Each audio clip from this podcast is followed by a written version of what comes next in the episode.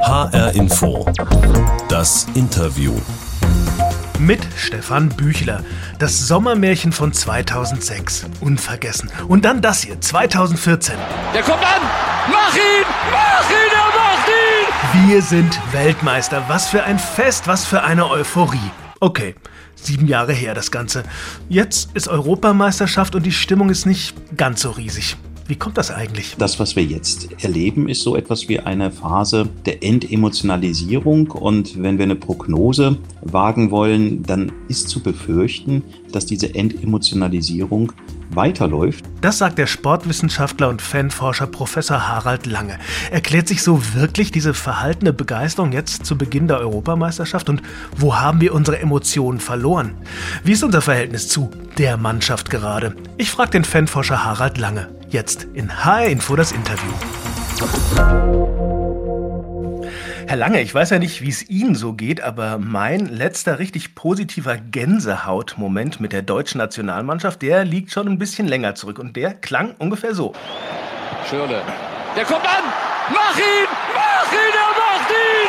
Mario Götze! Das ist doch Wahnsinn! Und da ist gekommen dieser eine Moment für Mario Götze. Und da ist gekommen dieser eine Moment für Mario Götze. Mein Gott. Können Sie sich noch erinnern, was das für ein Tor war? Ja, das, das weiß ich noch ganz genau. Das ist mir auch eben eiskalt den Rücken runtergelaufen. Das WM-Finale 2014, das 1 zu 0 gegen Argentinien. Wissen Sie noch, wo Sie da waren 2014, wie, das, wie Sie das erlebt haben? Ja, das weiß ich noch ganz genau. Das war am Vorabend meines Geburtstags hier bei uns im Ort. Äh, so eine Art Village Public Viewing bei uns im Dorf mit ungefähr 20, 30 Nachbarn haben wir uns das angeschaut. Ach, schön. Ganz andere Zeiten oder verdammt lang her, würde ich sagen. Die Aufnahme, die wir gerade gehört haben, die stammt aus so einem Public Viewing auch, aber im Olympiastadion in München, also riesige Menschenmassen. Da feierten die alle zusammen den Fußball. Sieben Jahre ist das jetzt schon wieder her. Und dann kam ja noch so eine ganz gute Europameisterschaft in Frankreich. 2018, da war auch irgendwas mit Fußball, Weltmeisterschaft oder so. Das habe ich aber verdrängt. Äh, dann kam Corona und jetzt Europameisterschaft. Ähm, für mein Gefühl, Herr Lange, sind wir gerade Lichtjahre entfernt von diesem Fußballfest, in das wir gerade kurz reingehört haben. Wie nehmen Sie das wahr? Wie steht es gerade so mit der Fußballbegeisterung, mit der Euro-Euphorie in Deutschland? Also wenn ich die letzten 10, 15 Jahre so reflektiere und zu einem Fazit gelange, dann würde ich auch sagen, der Höhepunkt der Fußballbegeisterung, der liegt lange hinter uns, ist bestimmt schon sechs, sieben, vielleicht auch acht Jahre her. Und das, was wir jetzt erleben, ist so etwas wie eine Phase der Entemotionalisierung. Und wenn wir eine Prognose wagen wollen, dann ist zu befürchten, dass diese Entemotionalisierung weiterläuft, weil einfach vieles im Fußball aus meiner Sicht nicht, nicht optimal gesteuert ist. Aber äh, ja, also das ist jetzt ein bisschen so eine subjektive Wahrnehmung, die ich so habe. Ne? Also im Bekanntenkreis ist keiner so, so wahnsinnig euphorisch. Man sieht eigentlich so keine Autos mit Fähnchen dran. Ich weiß nicht, haben Sie, sind das auch die Beobachtungen, die Sie machen, oder haben Sie als, als Wissenschaftler auch, sagen wir, objektive Maßnahmen, um, um, um dem Grad der Begeisterung so auf die Spur zu kommen? Oder? Also wir machen das in ähnlicher Form. Das heißt, wir, wir sprechen regelmäßig und sehr ausführlich mit Fans verschiedener Mannschaften, auch mit Fans der Nationalmannschaft. Wir gehen los, äh, versuchen Beobachtungen anzustellen, werten Social-Media-Kanäle aus und führen eben auch ganz viele Gespräche mit Stakeholdern, so aus der Medienbranche, die, die mhm. ihr Ohr ja auch immer an den Fans dran haben. Und da verdichten sich eben genau diese, diese Eindrücke schon seit vielen Monaten, dass das Interesse insbesondere am Thema Nationalmannschaft dramatisch eingebrochen ist. Was man ja auch sehen kann, sind, sind Einschaltquoten. Da gab es, glaube ich, Ende letzten Jahres so einen echten Tiefpunkt. Ähm, was Länderspielübertragungen im Fernsehen angeht, da waren es äh, nur 5,4 Millionen Zuschauer. Bei Deutschland gegen Tschechien parallel lief dann Bares für Rares im ZDF und das hatte sogar mehr Zuschauer. Also das finde ich absolut bemerkenswert, oder? Das wäre vor, vor sieben Jahren undenkbar gewesen, dass Bares ja. für Rares, äh, aber allerdings Bares für Rares ist auch wirklich eine sehr gute äh, humoristische, interessante Sendung. Aber dennoch, dass die das Zeug hat, ein Länderspiel zu überholen in der Einschaltquote, das wäre vor sieben Jahren undenkbar gewesen. Kann man sagen, dass wir Deutschen unsere Mannschaft oder die Mannschaft einfach nicht mehr so lieb haben? Das, kann man das pauschal sagen? Auf jeden Fall. Also da steckt was drin. Und im Grunde haben Sie das Stichwort schon geliefert, was, was so als Indiz für die Entfremdung erstmal so herangezogen wird. Das ist dieser Werbe-Hashtag, dieser Werbeslogan, diese Selbstinszenierung, Selbstkreierung des, des Terminus, ne, die Mannschaft. Die Mannschaft. Ähm, ja, das ist so ein, so ein Marketingprodukt. Äh, damit, damit bewerben die sich quasi selbst und setzen voraus, dass die Mannschaft auch unsere Mannschaft ist. Und genau diese Brücke, die wird nicht mehr geschlagen. Es ist jetzt ein Kunstprodukt aus der Marketingabteilung des DFB. Die wird ein wenig stilisiert und zwar ungeachtet der Realität, also ungeachtet der natürlich ganz, ganz selbstverständlich stattfindenden Stimmungsschwankungen innerhalb des Fußballvolks, wird immer so getan, als, ähm, als sei die Mannschaft nach wie vor so etwas wie eine Ikone, ein, ja, ein, ein optimaler, ein optimales Konstrukt für, für Identifikation, aber das ist sie schon ganz, ganz lang nicht mehr. Und was ich durchaus besorgniserregend finde, ist, ne, dass dieser, dieser Marketingkurs überhaupt nicht verlassen wird, dass immer so weitergemacht wird und man überhaupt nicht mitbekommt, dass die Fanbasis also spätestens 2018 weggebrochen ist. 2018 dann aber auch als Folge von dieser unglücklichen Weltmeisterschaft, oder? Das hat schon auch was damit zu tun, wie die spielen. Hm? Genau, genau. Und da liegen die Ursachen schon wieder viel früher, weil man hat ähm, nach diesem Erfolg 2014 ganz massiv versucht, aus diesem ganzen Erfolg Profit zu schlagen. Und das heißt, äh, die Kreise derer, die sich als Anhänger oder sogar Fans dieser Nationalmannschaft äh, zu fühlen, diese Kreise immer weiter zu, zu spinnen und ganz, ganz viele sogenannte Event-Fans mit, mit reinzuholen. Man hat den, ähm, den, den Fanclub Nationalmannschaft gegründet, was, ja, eigentlich, genau. was eigentlich vor allein von der Begrifflichkeit her ein Irrsinn ist, dass quasi der Verband seinen eigenen Fanclub gründet und auch seinen eigenen Fanclub steuert, leitet, inszeniert quasi als Subabteilung der Marketingabteilung. Das ist zwar aus wirtschaftlicher Sicht durchaus profitabel, hat aber in ideeller Hinsicht den Nachteil, dass diejenigen, die da Mitglied sind, nun nicht wirklich zu, also im, im Kern nicht wirklich zu den eingefleischten Fans zählen, äh, zählen können, sondern das sind dann so Unterhaltungs- und Event-Fans, die natürlich aus pragmatischen Gründen da Mitglied sind, weil sie in den Phasen, wenn es interessant ist, an Tickets kommen können. Und das sind aber auch die Fans, die als erster das Stadion verlassen, wenn die Mannschaft hinten liegt und die den Fernseher umschalten auf Forst Lichter und andere Formate, wenn, wenn, wenn die Mannschaft nicht mehr nicht mehr dafür garantiert, äh, dass sie mich unterhalten kann. Es gab im vergangenen Jahr eine repräsentative Umfrage für T-Online und äh, da haben ja Sportinteressierte angegeben, warum ihr Interesse an der deutschen Fußballnationalmannschaft so nachgelassen hat. Mir fällt da auf, dass Kommerzialisierung ähm, einer der Hauptgründe ist. Da haben wir gerade schon drüber gesprochen. Unattraktive Spielweise wird genannt. Aber ähm, Fußballspiele trotz der Corona-Pandemie wird genannt, zu viele Wettbewerbe und unsympathische DFB-Führung. Also dann kommt ja doch ähm, kommt einiges zusammen, oder? Genau, es kommt einiges zusammen und vieles von dem hängt auch äh, vernetzt ineinander. Aber so Inflation der Wettbewerbe unter dem, dem Deckmantel ja, der Kommerzialisierung, das ist auch aus meiner Sicht äh, ein ganz, ganz wichtiger Grund, eine ganz wichtige Ursache für den Bedeutungsverlust von Nationalmannschaften zu viel Kommerz. So, jetzt sind wir den Gründen schon ein bisschen näher gekommen, warum das EM-Fieber hierzulande diesmal noch nicht ganz so hoch sind. Aber könnte es nicht ganz einfach auch daran liegen, dass wir gerade erstmal alle ganz mühsam aus diesem tiefen Corona-Loch klettern und einfach ganz andere Dinge im Kopf haben? Könnte auch ein Grund sein, oder? Genau, das kommt zweifelsohne auch noch dazu. Wobei man da auch eine komplett entgegengesetzte Position einnehmen kann. Denn äh, wenn man sich da in der nicht Fußballbevölkerung, sondern in der allgemeinen Bevölkerung so umhört und umschaut und Beobachtungen anstellt, also wir lechzen alle danach, nach Unterhaltungsthemen, nach Themen, wo wir durchaus reduziert, aber immerhin in Kontakt, ins Gespräch kommen, nach einem ja gemeinsamen Identifikationspunkt. Da lechzen wir tatsächlich danach.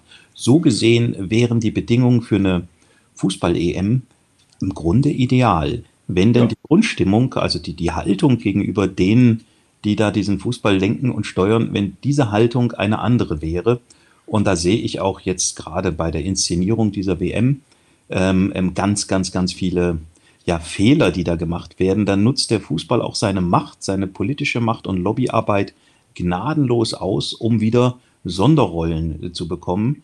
Ähm, stellen Sie sich vor, dass das allein das Stichwort 14.000 Zuschauer sind bei den Fußballspielen in München als EM-Austragungsort erlaubt.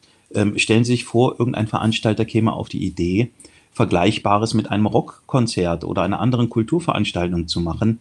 Das wäre aussichtslos, solche Zuschauerzahlen äh, in vergleichbar großen Arenen zugelassen zu bekommen. Und das ist wieder so ein Indiz, äh, so ein Geschmäckle, was dem Fußball anhaftet. Aha, der kriegt schon wieder eine Sonderrolle und dieses Geschmäckle führt letztlich dazu, dass die Distanz zwischen den Menschen auf der Straße und den Fußballlenkern, aber auch den Politikern, die diese Fußballlenker letztlich stützen, dass diese Distanz immer größer wird. Kann sich die Stimmung eigentlich ganz schnell ändern, wenn die deutsche Mannschaft jetzt so richtig auftrumpft und uns alle aus so einem Corona-Tief herausdribbelt? Hat Fußball noch das Potenzial für so einen gesellschaftlichen Impuls? Was glauben Sie? Also ich ganz persönlich glaube, dass das Potenzial durchaus noch da ist. Mir fehlt zwar die Vorstellungskraft, dass wir gegen Frankreich beispielsweise wenigstens ein Unentschieden erreichen oder, oder gut, gut spielen und gewinnen, aber ich glaube, theoretisch wäre das denkbar. Bin mir aber auch sicher, dass ich da einer der wenigen äh, bin, die, die an so einen Lucky Punch oder an die Wirkung eines solchen Lucky Punches glauben. Es könnte tatsächlich sogar sein, sie gewinnen und es interessiert dann trotzdem nicht so viele, wie es vor, vor sieben Jahren die Menschen interessiert hätte. Wow, ja, das müssen wir mal abwarten, wie das wohl läuft jetzt. Aber jetzt will ich es auch, auch, mal von Ihnen wissen. Ne? So ein paar Tipps will ich jetzt schon mal haben hier aus unserer Gruppe, aus unserer Vorrunde. Unsere ersten Spiele. Ein Tipp, bitte sehr. Frankreich gegen Deutschland. Wie geht es aus? 2 zu 0 für Frankreich, ja. Portugal gegen Deutschland? 1 zu 0 für Deutschland. Ey. So, und dann kommt es ja drauf an, Deutschland-Ungarn, wie geht es aus? Das wird ein ziemlich kompliziertes Spiel und am Ende wird Ungarn also mindestens ein Unentschieden erreichen, wahrscheinlich sogar gewinnen. Echt? Puh. Ähm, warum wird das ein kompliziertes Spiel? Was sagen? Wie kommen Sie darauf? Ähm, weil Ungarn eben nicht so eine Bringermannschaft ist wie Portugal oder, oder Frankreich. Und auch gegen solche Mannschaften, abgesehen von Lettland, hat ja das DFB-Team in den letzten Jahren durchaus Probleme gehabt. Stichwort Nordmazedonien. Ja, der Sportwissenschaftler und Fanforscher Professor Harald Lange ist bei mir in HR Info das Interview. Wir haben jetzt schon ziemlich intensiv über das Verhältnis der Fans zur Nationalmannschaft gesprochen und ich halte mal so fest, die Beziehung ist problematisch. Herr Lange, HR Info ist die Sendung mit der Box. Das heißt, jeder unserer Gäste bekommt eine kleine Überraschung in die Interviewbox reingepackt. Das ist so eine kleine Kiste. Die haben wir auch immer dabei, wenn wir zu Gesprächspartnern hinkommen. Heute sind wir übers Netz zusammengeschaltet, über eine Leitung. Deshalb können Sie das jetzt nicht machen. Darf ich für Sie mal in diese Kiste reingucken, was da für Sie drin ist? Ja, unbedingt. Okay. Also, als erstes ist hier ein Panini-Sammelbildchen mit Thomas Müller, ungeklebt. Können Sie damit was anfangen? Ja, das löst bei mir eine gewisse Sympathie aus. Also, da wird mir jetzt ganz warm. Das finde ich schön. Ja, gefällt mir. Haben Sie selber mal so Bildchen gesammelt? Ich selbst nicht, aber meine Tochter sammelt solche Bildchen. Ja. Ach komm, so. Na gut, welche Rolle kann denn Thomas Müller bei der EM jetzt spielen? Was glauben Sie? Also ich denke, er könnte der Mannschaft insgesamt sehr gut tun, ob er jetzt spielt oder nicht spielt, sondern ist einfach ein erfahrener Spieler, ein toller Typ und vor allem, und das ist wiederum für mich als Fanforscher interessant, er ist eine Identifikationsfigur, jemanden, dem man traut, jemanden, den man mag äh, in den Fanszenen. Und zwar über die, die, die Farben von Bayern München hinaus ist das einfach ein super Sympathieträger. Und das ist wichtig fürs Verhältnis Fan-Nationalmannschaft?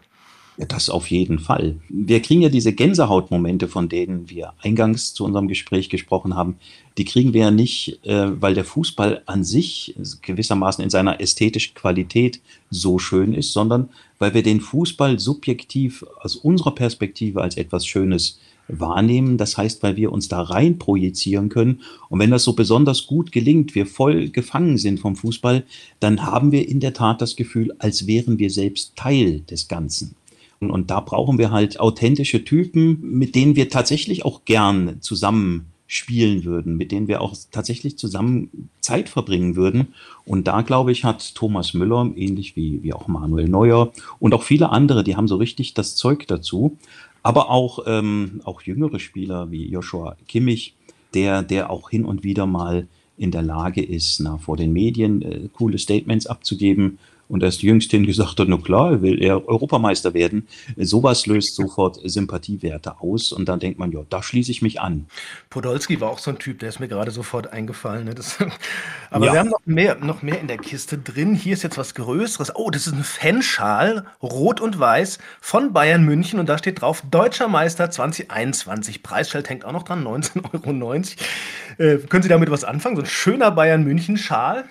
Ähm, als ich das Rot-Weiß gehört habe, habe ich schon einen leichten Schreck bekommen und kann ganz klar sagen, damit kann ich nun wirklich überhaupt nichts anfangen. Und wenn da auch noch Deutscher Meister 2021 draufsteht, das interessiert mich wenig. Und ich überlege schon die ganze Zeit, wem ich sowas gleich weiter verschenken könnte. Aber in meinem Freundeskreis habe ich durchaus auch vermeintliche Fußballexperten, die Bayern München anhängen. Ja. Aber Sie sind jetzt kein Bayern München-Fan offensichtlich. Woran liegt's? Tja, das liegt wahrscheinlich an der Dominanz dieser Mannschaft, die das Spiel dieser Mannschaft für mich in gewisser Weise so als Fan uninteressant macht. Aber, aber das Spiel der anderen, also das heißt der Mannschaft, die gerade gegen Bayern München äh, spielt, das finde ich dann immer interessant. Also man könnte sogar sagen, ich bin immer Fan der Mannschaft, die gerade gegen Bayern München spielt. Das wäre eigentlich meine nächste Frage gewesen. Sie sind Fanforscher, sind Sie auch Fan einer bestimmten Mannschaft oder echt immer nur der Mannschaft, die gerade gegen Bayern spielt? Also auf jeden Fall der Mannschaft, die gerade gegen Bayern spielt und wirklicher Fan bin ich tatsächlich nicht. Ähm, das kommt auch ein Stück weit durch meine Arbeit, weil ich habe sehr viel mit echten Fans zu tun und freue mich auch darüber, wenn jemand seine Leidenschaft, seine Emotionalität so tiefgehend auf das Fußballthema hin auslegen kann. Und da kriege ich dann in jedem Interview, in jedem Gespräch quasi leibhaftig vorgelebt, was wirkliches Fansein ist und kriege dann auch die Differenz mit zu meiner Emotionalität, die, die in Sachen Fußball längst nicht so tief ist wie das äh, der Menschen, mit denen ich mich beruflich so befasse. Natürlich, ich bin Nordhesse, in der Nähe von Kassel aufgewachsen, wären dann natürlich die regionalen Vereine hier, die ich ganz gut finde, aber da bin ich längst kein Fan. Und äh, so eine gewisse Bundesliga-Affinität kann ich auf jeden Fall zu, zu Eintracht Frankfurt aufbauen, eben weil es hessisch ist und das, das spricht mich tatsächlich auch total an. Ich frage mich gerade, woher kommt eigentlich Ihr wissenschaftliches Interesse am Fußball und an der Fankultur, wenn, wenn das in Ihrer eigenen Vita gar nicht so begründet ist? Wie, wie kamen Sie darauf, so ein Institut für Fankultur zu gründen und diese Fragen zu stellen? Eine Mischung aus Zufall und Pragmatismus. Zufall dahingehend, ähm, es war einer meiner Doktoranden, der sich mit Atmosphäre im Fußballstadion befasst hat. Ähm, und das fand ich jetzt aus philosophischer, sportphilosophischer Sicht ein super spannendes Thema. Und seither befassen wir uns da intensiver mit. Das ist für mich als Wissenschaftler auch eine sehr gute Gelegenheit, über Forschung, über interdisziplinäre Forschung zu unserer Fankultur mehr Wissen, mehr Aufschluss, mehr Erkenntnisse einerseits über den Sport, andererseits auch über unsere Gesellschaft zu bekommen. Denn da gibt es ganz viele äh, Parallelen zwischen der Stimmungslage in der Fankultur und auch der Stimmungslage in der Gesellschaft insgesamt. Und gegenwärtig können wir das eben ganz klar an so einer Art Wertedebatte festmachen. Denn nirgends sonst in unserer Gesellschaft ist diese Wertedebatte öffentlicher und deutlicher sichtbar als gegenwärtig in der Auseinandersetzung mit dem Fußball und dem Konflikt zwischen den Kommerzorientierungen auf der anderen einen Seite und den meistens von den Fans ins Spiel gebrachten sportbezogenen Wertvorstellungen wie Chancengleichheit, Wettbewerb, Fair Play und so weiter. Ja, wenn, wenn Bayern immer Meister wird, kann man von, von Chancengleichheit auch kaum noch reden, glaube ich. Wir haben anfangs über das schwierige Verhältnis der Nationalmannschaft mit den Anhängern gesprochen. Kann man das eigentlich so isoliert betrachten oder gibt es dann doch viele Zusammenhänge, äh, was, was Fans äh, angeht und was, was die Stimmung angeht in Richtung Bundesliga? Es scheint mir ja so zu sein, in dem, was Sie gerade angedeutet haben. Ne? Ja, also Kommerzialisierung schwebt über allem und Kommerzialisierung ist auch im Hinblick auf die Wertdebatte überaus problematisch, weil die Ökonomie, der Kommerz ganz anderen Werten folgt als der Sport in seiner ursprünglichen Form. Ähm, Im Sport gehört das die Niederlage ganz selbstverständlich dazu. Äh, Im Sport gehört auch die Fehlentscheidung des Schiedsrichters ganz selbstverständlich dazu, weil Sport immer ein Produkt ist, was von Menschen hervorgebracht wird, mit all ihren Stärken, aber auch mit all ihren Schwächen. Und genau weil das so ist, finden wir Sport auch als Zuschauer unheimlich spannend, weil wir uns da gut reinversetzen können und weil wir durchaus auch gefallen haben, uns über Schiedsrichterleistung und anderes auch aufzuregen. Wohingegen im Kommerz muss alles berechenbar sein. Deshalb haben wir da beispielsweise so die Einführung des Videoschiedsrichters, das Einführen von Wildcards in, in europäische Clubwettbewerbe, so dass man da mitspielen kann, ohne dass man sich sportlich qualifiziert hat, einfach nur um die Marke eines Vereins und den wirtschaftlichen Stellenwert eines Vereins und damit das Reinvest der Investoren sicherstellen zu können.